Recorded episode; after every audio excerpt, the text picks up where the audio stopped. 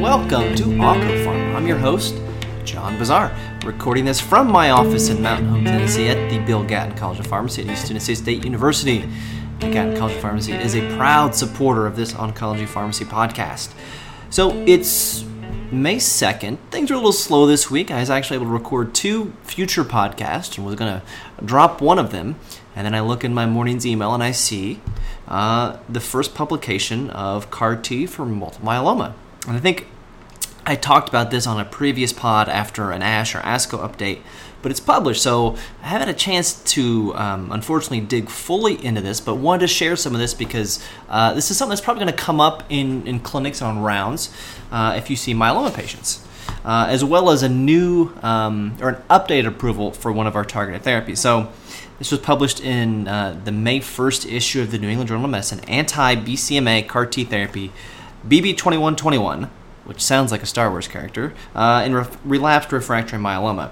This comes, the, the lead researchers here from Mass General in Boston, Sarah Cannon in Nashville, Mayo Clinic uh, in Minnesota, and there were some folks from uh, some other places in Boston and Stanford, uh, Stanford uh, as well is a Celgene sponsor study. So, real quick getting into this, uh, BCMA is the target antigen here expressed on myeloma cells.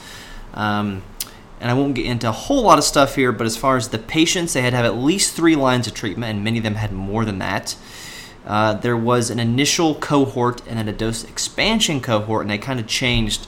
Initially, they wanted patients uh, to have at least 50% or more BCMA uh, expression on uh, the, the marrow myeloma cells. They changed that in the expansion cohort to allow some in with, with less than 50% BCMA expression. The idea being the more BCMA expression you have, the more antigen expressed, the more likely the drug is going to work. They also amended the protocol so that folks in the dose expansion cohort uh, that they had to have received daratumumab. That's likely a timing issue. So just to to break that down a little bit more, they they studied uh, the first 12 patients uh, were just to kind of see uh, you know finding a dose. Uh, and then when they found that doses were these higher doses were safe, the dose expansion cohort is is testing uh, this therapy in more and more patients, a higher number of patients at those higher tolerated doses. Uh, uh, BB2121, manufactured by Celgene, uh, using autologous um, peripheral blood mononuclear cells stimulated with antibodies to CD3, CD28, so our uh, T cell receptor, and then the co stimulatory molecule. Uh, or expressor. Uh, the patients received lymphodepletion chemo with fludarabine and cyclophosphamide. Uh, they were followed until disease progression. At the point of disease progression, they get passed off to a follow up study that's going to follow them for at least 15 years based on some FDA requirements. So, what that means is if this therapy somehow is curative, we should have that data, uh, you know, down the line going up to 15 years to see how these patients are going to do. So, you know, wait around a decade and a half for that. Um, so, moving on to the, to the results here, we have 36 patients total who they enrolled, and course, one of the downsides of CAR T therapy is that it takes some time. So three of the patients died. Uh, they didn't die, but they did suffer disease progression before they could go on study. So we have a final efficacy result for this. You know, really, basically a phase one study of 33 patients.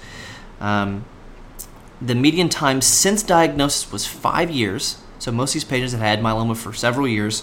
The range was one year to 36 years. There's a patient in the study who had myeloma diagnosed 36 years ago.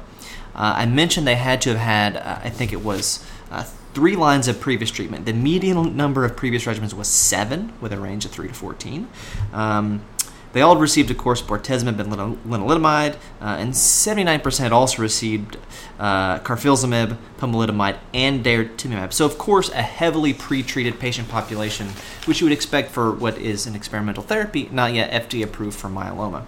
Uh, as far as further disease burden, 27% had extramedullary disease. Uh, in the final cohort, 70% had a BCMA expression of more than 50%. 64% of these folks were ECOG 1, with 6% ECOG 2, so not exactly the healthiest folks. Uh, and almost all of them, uh, only one patient had not received a prior auto stem cell transplant. Uh, as far as uh, our uh, let's do safety results first, since this is a phase one study. Uh, you know, cytokine release syndrome happened in three quarters of patients. That was only grade three in 6% of patients, which is good. Uh, the cytokine release syndrome started early, median onset of two days, and lasted a median duration of five days. Seven of the 33 patients required tocilizumab. Uh, four patients received glucocorticoids, and uh, the cytokine release syndrome correlated with dose. Uh, so it's more likely to happen at doses above 150 times 10 to the 6 CAR T cells. Uh, there was also a higher incidence of C-reactive protein if patients had higher circulating levels of uh, C-reactive protein, uh, TNF alpha, uh, ferritin at baseline, tumor-associated uh, free light change, and serum BCMA. Now, I don't know, certainly not BCMA, but I don't know if other things like C-reactive protein, TNF alpha have correlated with uh, with cytokine release syndrome with our, our, our, CD19 targeted CAR T therapy. But I'm sure CAR T experts out there know that. Maybe they'll listen to the podcast and tweet out for us all to hear. Uh, neurologic toxic effects occurred in uh, 42% of patients, uh, with the majority, 39%, being grade 1 or grade 2. As far as efficacy, objective response rate, 85%. 85% response rate in a heavily pretreated patient population, uh, you know, is eye opening, I think. That's pretty big. Um, if you were to do, let's uh, take soft tissue sarcoma, take, uh, you know, take triple negative breast cancer after at least three lines of therapy, a median of seven lines of therapy, uh, you're not going to get an 80, 85% response rate in a phase one study. Um, so, so, so, you know, I think eye opening response rate activity, which is you know maybe the first, certainly a sign of disease activity. Um, of those patients, 45% of patients had a complete response, um, with some of those being just a complete response, and 36% total having a, complete response with stringent, meeting the stringent criteria. Um, responses, like even a very good partial response, any response was only observed at doses above 150 uh, they started at smaller doses, but 150, 400, and 800 uh, cells um, uh, per million were kind of what they uh, what they ended up studying the most. Uh, responses occurred pretty fast. A median time to first, at least partial response or better, was one month, which is pretty early. Um, and of the 18 patients who were associated or could be evaluated for minimum residual disease status (MRD), 16 of those had a response, and all 16 were MRD negative. Uh, which sounds really great, and we'll see that maybe that's not so great uh, as far as the duration uh, of response. But 85% overall response rate, what did we say? About 40% complete response rate, 45% complete response rate. And then of those who you could evaluate for MRD, most of them were MRD negative. But again, you had to probably do well to be evaluable for MRD. So let's not put all our stock in that. Uh, the median duration of follow up so far is 11.3 months and uh, about half have had disease progression. So even though 85% uh, had response, uh, 50% have had disease progression so far, including 12 who had a CR and 6 who had a CR with MRD negative. So uh, certainly we'd like to see everyone get MRD negative, but even some of those have been able to have uh, a disease progression, unfortunately. Uh, there's a there's a nice uh, kind of progression plot here where we see what's happened, and if you look at uh, say one year, 12 months as a landmark. There are 11 patients uh, who are alive uh, at uh, the the 12 month mark uh, who received that high dose of 150 uh, cells, or the, the, the dose that was shown to have any activity. And of those 11, six have ongoing responses at 12 months of follow up. Um, and if we look at our progression free survival curve, the slope of this is going downhill fairly in a linear fashion. Um, with a median PFS of those uh, who had uh, 150 or more times 10 to the 6 CAR T cells, PFS of those folks right at one year, 11.8 months, fitting with kind of what we looked at just now. Uh, the median PFS at the lower doses was only 2.6 months, or almost uh, really. Uh, uh, it's not a waterfall plot, but it looks like a waterfall because the PFS curve goes straight down with just kind of, you know, two censoring time points. So so uh, obviously, this is a, a dose dependent relationship, both with efficacy and with with safety. Um, there, um, last thing I'll point out about this, uh, really, really exciting uh, to have this as an option potentially, uh, and certainly something we should think about in myeloma patients, uh, you know, who've gone through three lines of treatment and might be candidates. Is is there a CAR T myeloma therapy at your center or nearby that they could go to? Um, I will mention that uh, 100% manufacturing success is reported in the study. Uh, what I learned from HOPA from talking to colleagues, really former students and former trainees who are now at centers where they do CAR T, is they have seen, uh, and this is anecdotal, they have seen some manufacturing delays and failures in the real world. So, certainly, that's always the concern uh, that I've had with CAR T going big time is the scalability and being able to offer that at as many centers as we would like to uh, whenever we need it because we do need to be able to get it done pretty quickly when patients are candidates because as we saw in this study three of the 36 had disease progression before they could be offered car t treatment so that's maybe the biggest news from the week uh, other big news uh, today like two hours ago uh, or less, ivosidenib, our IDH1 inhibitor, was approved in the first line setting for AML patients uh, having an IDH1 mutation.